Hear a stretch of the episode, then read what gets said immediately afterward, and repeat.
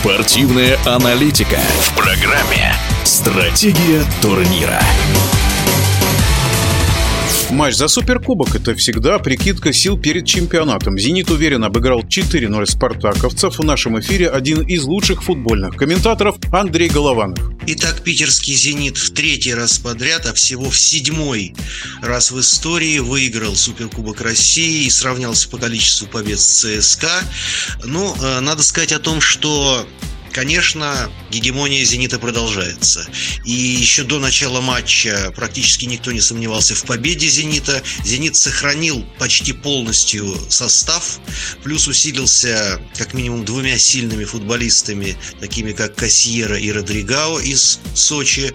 И на сегодняшний день э, «Зениту», в общем, нет равных. И хотя 30-й тур чемпионата состоится 3 июня следующего года, я уже за 11 месяцев финансов могу сделать прогноз, практически на 100% уверен в том, что и ближайший чемпионат «Зенит» выиграет. У него нет конкурентов, ему нет равных. Э, что касается «Спартака», то спартаковцы неплохо провели первую половину первого тайма, но, наверное, здесь возобладали прежде всего эмоции, э, кураж, желание достойно сыграть против сильного соперника, определенная злость по поводу того, что матч проводился на поле одного из э, участников Суперкубка.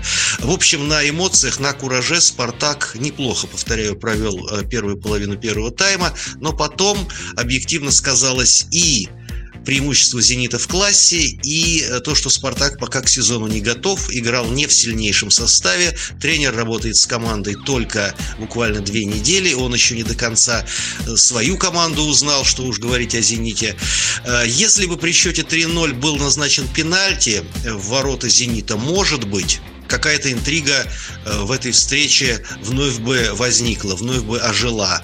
Эпизод спорный, э, но доверимся арбитрам, которые посчитали, что нарушения правил в эпизоде с участием Зиньковского не было. Ну а что было бы, если бы, я думаю, так говорить не стоит.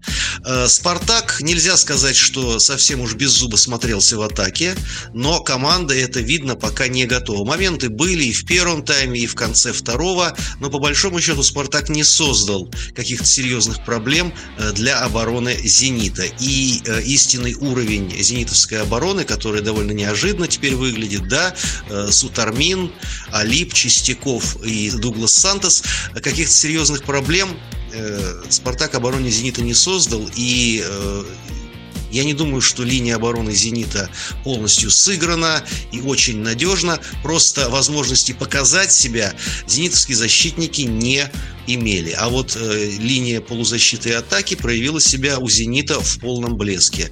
«Спартак» опять подвели глупые ошибки в обороне. Если первый мяч пропущенный, это все-таки плод э, в большей степени индивидуального мастерства Сергеева, то дальше «Спартак» пропускал глупые мячи. И, к сожалению, мы за последние годы привыкли к тому, что «Спартак» пропускает вот такие голы. Ну, особенно, конечно, четвертый мяч, пропущенный в самой концовке. Но это никуда не годится так играть перед своими воротами.